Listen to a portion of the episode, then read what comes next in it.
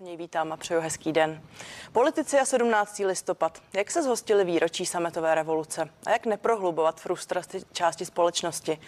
Dizidenti chtějí vyšší důchody a Marian Jurečka se pustil do reformy celého penzijního systému. Jak se zatím stojí? Tak to už jsou otázky pro komentátora Mladé fronty dnes Miroslava Koreckého. Vítám vás tady, pěkný den. Dobrý den, děkuji za pozvání. Tak já ještě jednou zopakuju, že 17. listopadu jsme si připomínali 34. výročí sametové revoluce vlastně mě na úvod zajímá, v jaké kondici a možná také náladě eh, nás ten svátek tentokrát zastihl. No ta kondice není příliš eh, příznivá, slyšíme to denně ze sdělovacích prostředků, ať jsou to všelijaké z českých nějakých institucí, tu z evropských světových institucí, žebříčky a různé analýzy o tom, jak Česko je nemocný muž Evropy a jak eh, ve všemožných parametrech HDP a růst průmyslu a růst kupní síly a tak dále. Ve všem Česko zaostává za okolními zeměmi, někde je úplně nejhorší v Evropě. Prakticky jediný eh, nějaký parametr, v kterém se můžeme pišnit, je nezaměstnanost, což díky bohu tedy jakoby stále trvá, protože ještě kdyby nás eh, přepadla obrovská nezaměstnanost, tak myslím, že české ekonomice by to hodně ještě podlomilo nohy. A sluší se to vůbec reflektovat do těch svátečních projevů? No, asi, asi úplně ne. Slyšel jsem prezidenta, který eh, hovořil o tom, že nejsme v tak, tak eh, těžké situaci nebo tak, tak špatné situaci, jak to někdy vypadá.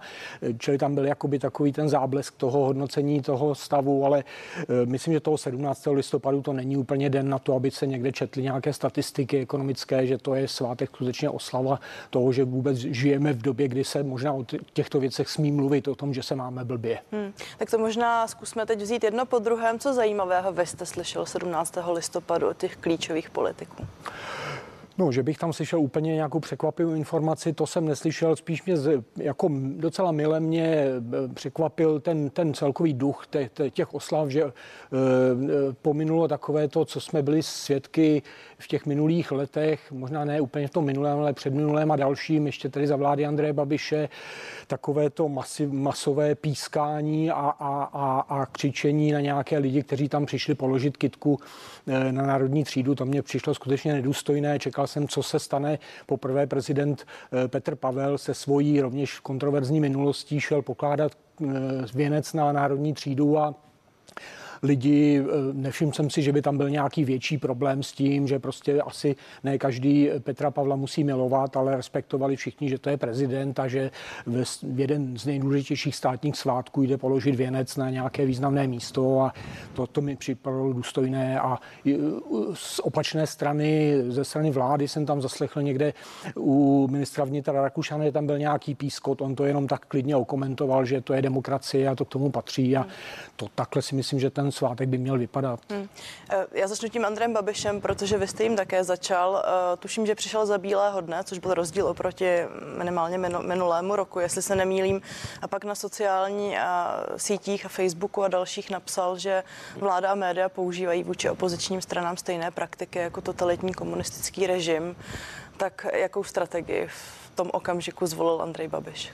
Ze strany Andrej Babiše mi to připadalo hodně přepálené. Vůbec tento den tam mluvit o nějaké, že se někdo snaží privatizovat demokracii a, a že zase ty jeho úvahy o nové totalitě, to mi připadalo velmi nepřípadné v tento den, kdy skutečně on může přijít svobodně na národní třídu, buď ho tam lidi vypískají nebo, nebo nevypískají, ale on si tam může promluvit, co chce, nikdo ho jakoby za nic tady nebude perzekvovat, tak ať můžeme mít 100 eh, výtek k tomu, jak vypadá současná situace a jak ekonomická, tak možná i, i, i v mnoha jiných ohledech v České republice, tak eh, prostě ve státní svátek si myslím, že tyhle věci by se neměly úplně eh, vést politický boj mezi vládou a opozicí. A myslíte si, že to jsou slova, která skutečně dopadají takzvaně na komoru jeho voličů?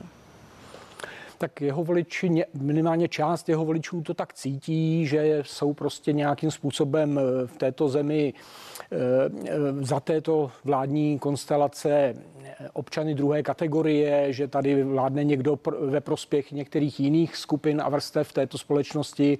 To je sice pravda, ale eh, jednak Andrej Babiš je člověk, který eh, je inteligentní, ví, jak se věci mají, že to zase není skutečně ta, ten, ten pojem nová totalita si myslím, že byl velmi nešťastný, který už tady asi čtvrt roku nebo ne déle točí ve veřejném prostoru, protože to skutečně u lidí, kteří nemají třeba velký nějaký společenský přehled, tak může budit dojem, že skutečně se tady vracíme někam do dob komunismu, což si myslím, že přes všechny tady i moje výhrady k tomu k nějakému tendencím k omezování svobody slova a honby za dezinformátory a já nevím čím, tak zase k nové totalitě skutečně nesměřujeme. Premiér Petr Fiala se nakonec omluvil s účastí na těch veřejných akcích z důvodu nemoci.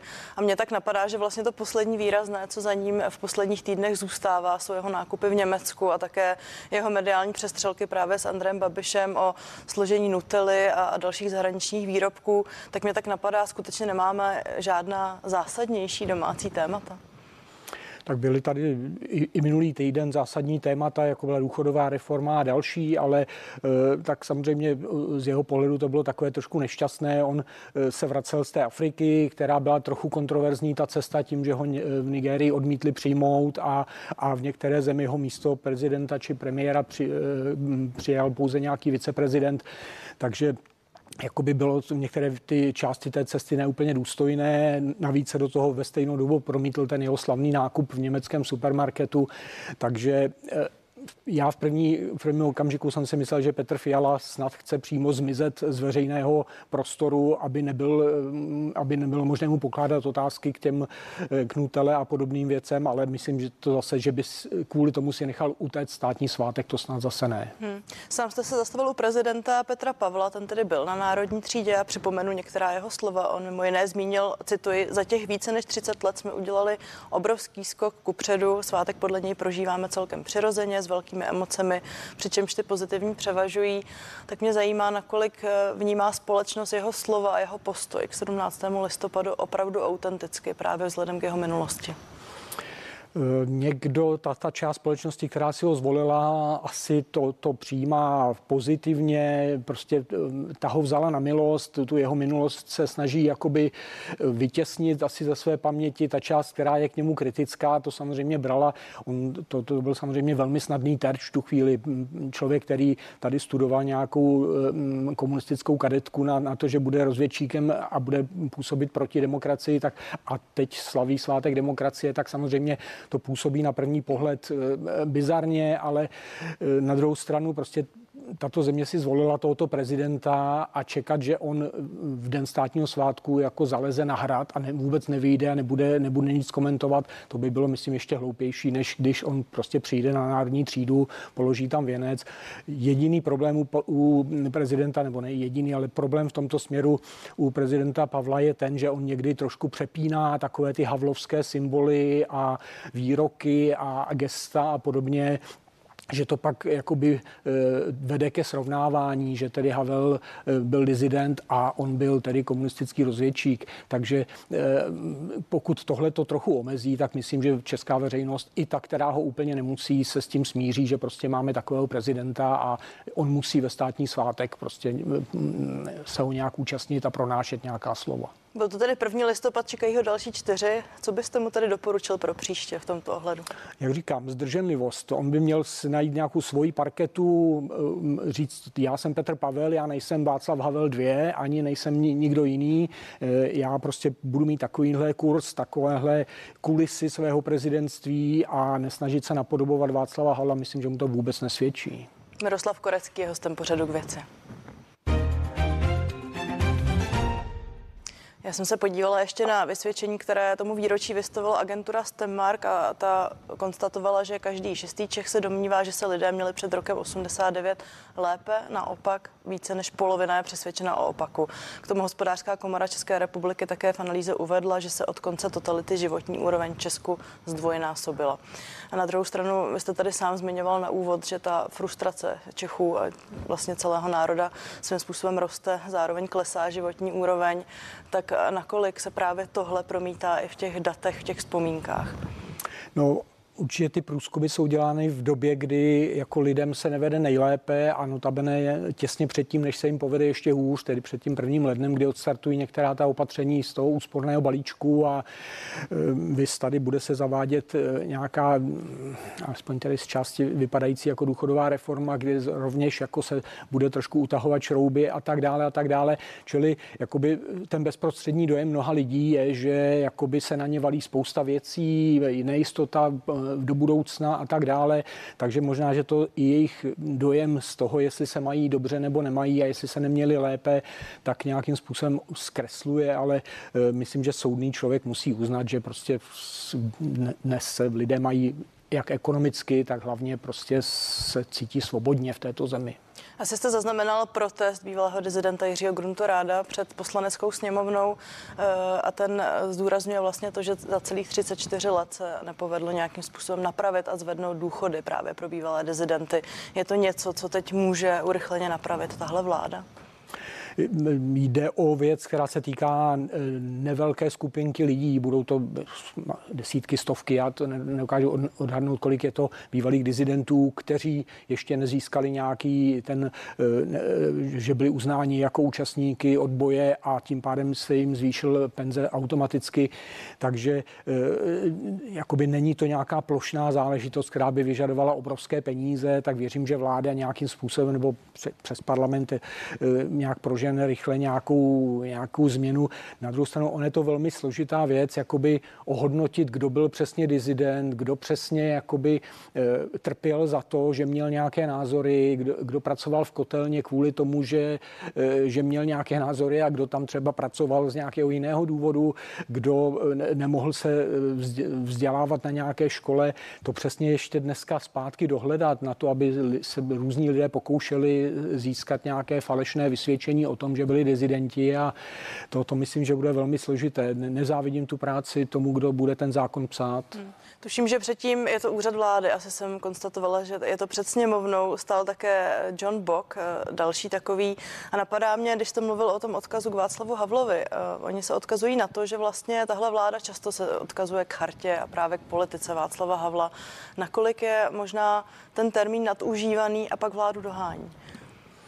No, pro vládu je to určitě nepříjemné právě protože ona často, Petr Fiala hodně cituje Václava Havla, i když vezmeme tu celou politickou reprezentaci, Petr Pavel, byl, jsme o něm před chvilinkou mluvili, tak jakoby ten odkaz toho, toho disentu tady je stále živý a když dva výrazní představitelé disentu najednou drží hladovku před úřadem vlády, tak to skutečně pro vládu jako vládě nedělá dobrý obrázek. No, tak je to její vůle, že její strategie strategie, že se takovým způsobem jakoby eh, vztahuje k Václavu Havlovi a k celému tomu eh, prostředí toho disentu a v takovýchto případech jí to samozřejmě dobíhá. Hmm, jen doplním, že, že Marian Jurečka tady v rozhovoru říkal, že vlastně eh, ta část důchodu Jiřího Gruntoráda v tuto chvíli vysí spíš na straně Austrálie, takže asi nepředpokládáme, že tam dojde k nějaké změně. Eh, no samozřejmě, pokud je tam ještě, že ty lidé emigrovali a e, nějaký čas pobývali někde jinde a vydělávali peníze a platili si tam nějaké důchodové pojištění, tak je to samozřejmě o to složitější, ale výsledný efekt u mnoha dizidentů, i kteří tady zůstali celou dobu v České republice, vist Dana Němcová a další, kteří tady skutečně pracovali jako uklízečky nebo já nevím jako co, nebo, nebo právě e, topili v kotelně, tak a, a, a často nebo byli vězněni a tak ten důchod samozřejmě nemohli si platit důchodové pojištění a, a ten důchod se jim nasčítal skutečně, že dneska to může být velmi tristní částka, že je to skutečně nedůstojné, aby takto ti lidé přežívali na nějakém úplném životním minimu. Hmm. Zůstaneme u důchodu a pojďme tedy k tomu, co trápí asi většinu společnosti. A že hmm. sice, že minister práce a sociální věcí Marian Jurečka představil hlavní pilíři své chystané důchodové reformy, ale od opozice to takzvaně jednoduše dal schytává. Tak jsou podle, podle vás k tomu důvody? No, musíme si říct, co je, co, je, co je reálné a co je možné. Když si tato vláda napsala do um, programového prohlášení, že provede důchodovou reformu, tak se dalo čekat, že to dopadne dvěma způsoby, protože nebylo jasné, že by někdo z, těch, uh, z té vládní nové vládní reprezentace nebo ze špiček těch stran byl nějakým expertem na důchodovou reformu, že by byla uh, někde na stole připravená nějaká koncepce hotová. Tak bylo jasné, že buď to dopadne jako za Babišovy vlády, že se eh, ustaví 58. důchodová komise a ta bude čtyři roky jednat, anebo že se eh, za důchodovou reformu prohlásí jakýsi paskvil, který bude spočívat v tom, že se pouze něk, parametricky některé, ča, eh, některé, některé parametry dnešního důchodového systému posunou a pokusíme se tím alespoň trošku vylepšit ten dnešní nevyhovující Pardon, jak to tady podle vás dopadlo? Stala se ta druhá varianta, slavně se to nazývá důchodovou reformou, není, nemá to s důchodovou reformou nic společného. Samozřejmě je to e, takový záchranný kruh, aby vůbec ten dnešní e, už těžce funící systém s průběžného státního systému vůbec byl schopen dál existovat, ale důchodová reforma je něco úplně jiného. To, to prostě by muselo být výrazná změna, zavedení druhého pilíře, za, zapojení zaměstnavatelů a tak dále. Hmm. Na to jsem právě chtěla narazit, když už zmiňujete ten záchranný kruh, za k němu nechybí dva další a právě třeba ten systém vlastně dalšího financování důchodů, nebo měl být vytvořený seznam náročných profesí, aby byla vláda a vlády budoucí schopné rozlišit mezi tím, kdo má nebo nemá jít dříve do důchodu. Mělo už to být hotové? No samozřejmě ta vláda, eh, zejména třeba ODS, která byla 8 let v opozici, tak pro boha v 8 let, když někdo sedí v opozici, tak má dost času na to si připravit rámcově samozřejmě reformu daní, reformu důchodového systému a tak dále, bez konkrétních čísel, samozřejmě nějakých úplně detailních, ty nemůže eh, bez státní zprávy třeba získat, ale, ale má mít nějakou myšlenku. Tady ta vláda přišla nepřipravena na to, a, eh, že, že by za pár měsíců Marian Jurečka, který je vzděláním rostlinolékař, napsal geniální důchodovou reformu a do de- detailněji propočítal. To je samozřejmě úplná sci-fi, takže on udělal to, co mohl udělat. Eh, některé ty parametry posunul, vždycky je to rovnice se o několika neznámých, nějaký přísun peněz do důchodového systému, s tím vláda neudělala vůbec nic.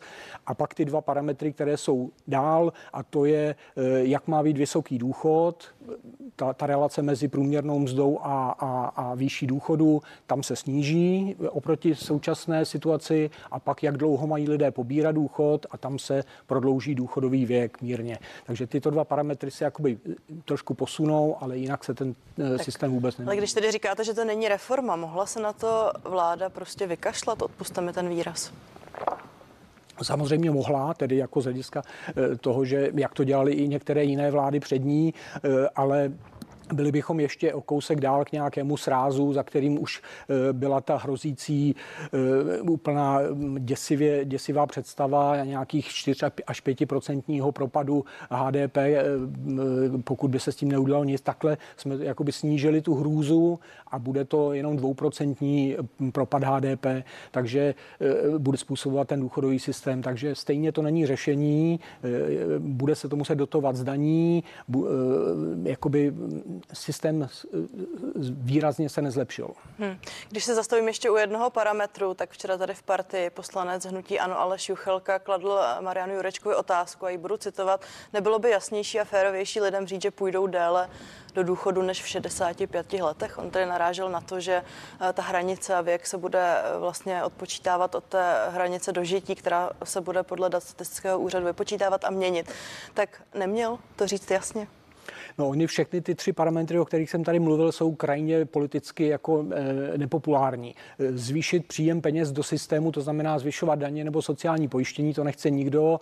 Zmenšovat důchody, to nechce nikdo a odcházet déle do důchodu nechce taky nikdo. Takže tato vláda dělala, co mohla, aby se vyhnula tomu přímému označení, že důchodový věk se zvýší, přičemž samozřejmě z těch podrobností to zjevně vyplývá, že prostě podle eh, věku dožití se bude postupně ten, ten důchodový věk zvedat. Hmm. Marian Jurečka všude zdůrazňoval, že ty klíčové změny by měly začít platit nejdříve v lednu roku 2025. Jestli dobře počítám, ve stejném roce vyprší vládě mandát, tak co podle vás bude pak? Přijde nějaká další, která pokud se změní tedy politické spektrum, bude mít tendence ty změny zase zrušit? No děsím se toho, protože jakákoliv, jakékoliv eh, prostě lavírování v tom eh, důchodovém systému přináší strašné zmatky a nejistotu lidí, vlastně kdy půjdou do důchodu, jak velké budou mít penze a tak dále, jestli si mají spořit, kolik si mají spořit. Takže ale jako vyloučit to samozřejmě nelze. No. Je, vidíme ze strany opozice je velká, velký dělostřelecký útok na, na, na to, co představila vláda. Andrej Babiš se netají tím, že prostě tyhle ty věci, jakékoliv, jakýkoliv posun důchodového věku, že je naprosto nepřijatelný. Jestli to jde tak daleko, že by e, skutečně to změnila po nástupu, jestli naopak nebude ráda, že to udělala tedy Fialová vláda, ona bude pokud by nastoupila třeba no, další Babišova vláda, tak se bude čtyři roky vymlouvat na to, že to, podívejte se, to vám způsobil Fiala, jako to dělá dneska Fiala versus Babiš, tak to je taky možné. Samozřejmě. Tak čím se tady přesouváme k té situaci obecné na politické scéně? Vy říkáte, je tady dělostřelecký útok ze strany opozice, někteří říkají, vládě dochází dech, tak co bude následující dva roky? Eh, jako nevypadá to na žádnou výraznou změnu. Vidíme vláda při všech eh, posledních hlasováních, ať to bylo o nedůvěře vládě, o konsolidačním balíčku, tak jakoby má zatím pevných 108. V posledních dnech už jsme zjistili, že tady 109, když pan Vondrák přestoupil do eh, hnutí stan, takže jakoby pevná podpora tam je. Pokud je, má vláda podporu ve sněmovně, nevím, co by jí mohlo donutit k tomu, aby došla. Sice se tady plánují různé protestní akce, stávky a tak dále, ale pokud ta vláda je pevná v Kramflecích, tak to ustojí.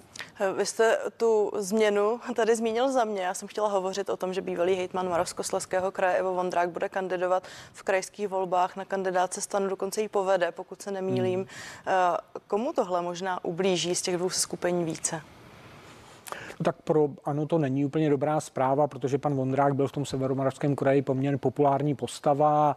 On se začal velmi výrazně vymezovat proti Andreji Babišovi, což je vždycky takové diskutabilní, když někdo je místo předsedou nějakého hnutí a, a, a, a hejtmanem za toto hnutí a pak tvrdí, že s nimi vlastně skoro nikdy neměl nic společného. Teď jsem četl nějaké, že nikdy nebyl spolupracovníkem Andreje Babiše, místo předseda strany. No, ale eh, hnutí stan to by to mělo teoreticky pomoci, protože ono v severní Mora, na, na severní Moravě nikdy nebylo příliš silné, tam je to takové hodně levicově orientované, vždycky se tam rozdělovali hlasy hnutí ANO, sociální demokracie, komunisté, takže eh, pokud jim tam udělá lepší výsledek, než by tam udělal někdo jiný, tak hm, budíš. Překvapilo vás to spojení? Tak pan Vondrák dával to, eh, ten odklon od ANO najevo už vlastně ještě dávno před prezidentskou volbou, takové jako kritické názory. Měl pak tedy podpořil Petra Pavla výrazně, což je taková velmi neloajální věc v rámci nějaké politické strany nebo hnutí.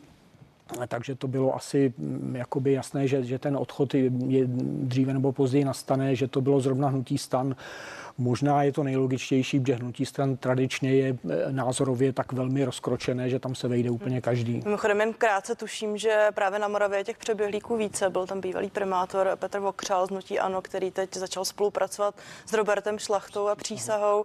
Možná se někde objeví ještě pan Macura z Ostravy. Nemáte nějaké další zprávy? Eh, netuším, netuším. A je to samozřejmě pro Hnutí Ano otázka, no, co, co, co tam dělají špatně, protože eh, Severní Morava zrovna pro Hnutí Ano je, byla velmi významná byste měli tam hejtmana, měli tam primátora, eh, jak Brna, Ostravy, takže eh, jakoby mm, určitě by se tam měli zamyslet, co, co se tam stalo špatně, jestli tam příliš tlačili na pilu a nutili ty lidi příliš velké poslušnosti nebo něco jiného. Tak to je doporučení Miroslava Koreckého. Já vám děkuji za rozhovor. Pěkný den. Díky, nashledanou. A pěkný den přeju i vám a těším se na viděnou na CNN Prima News.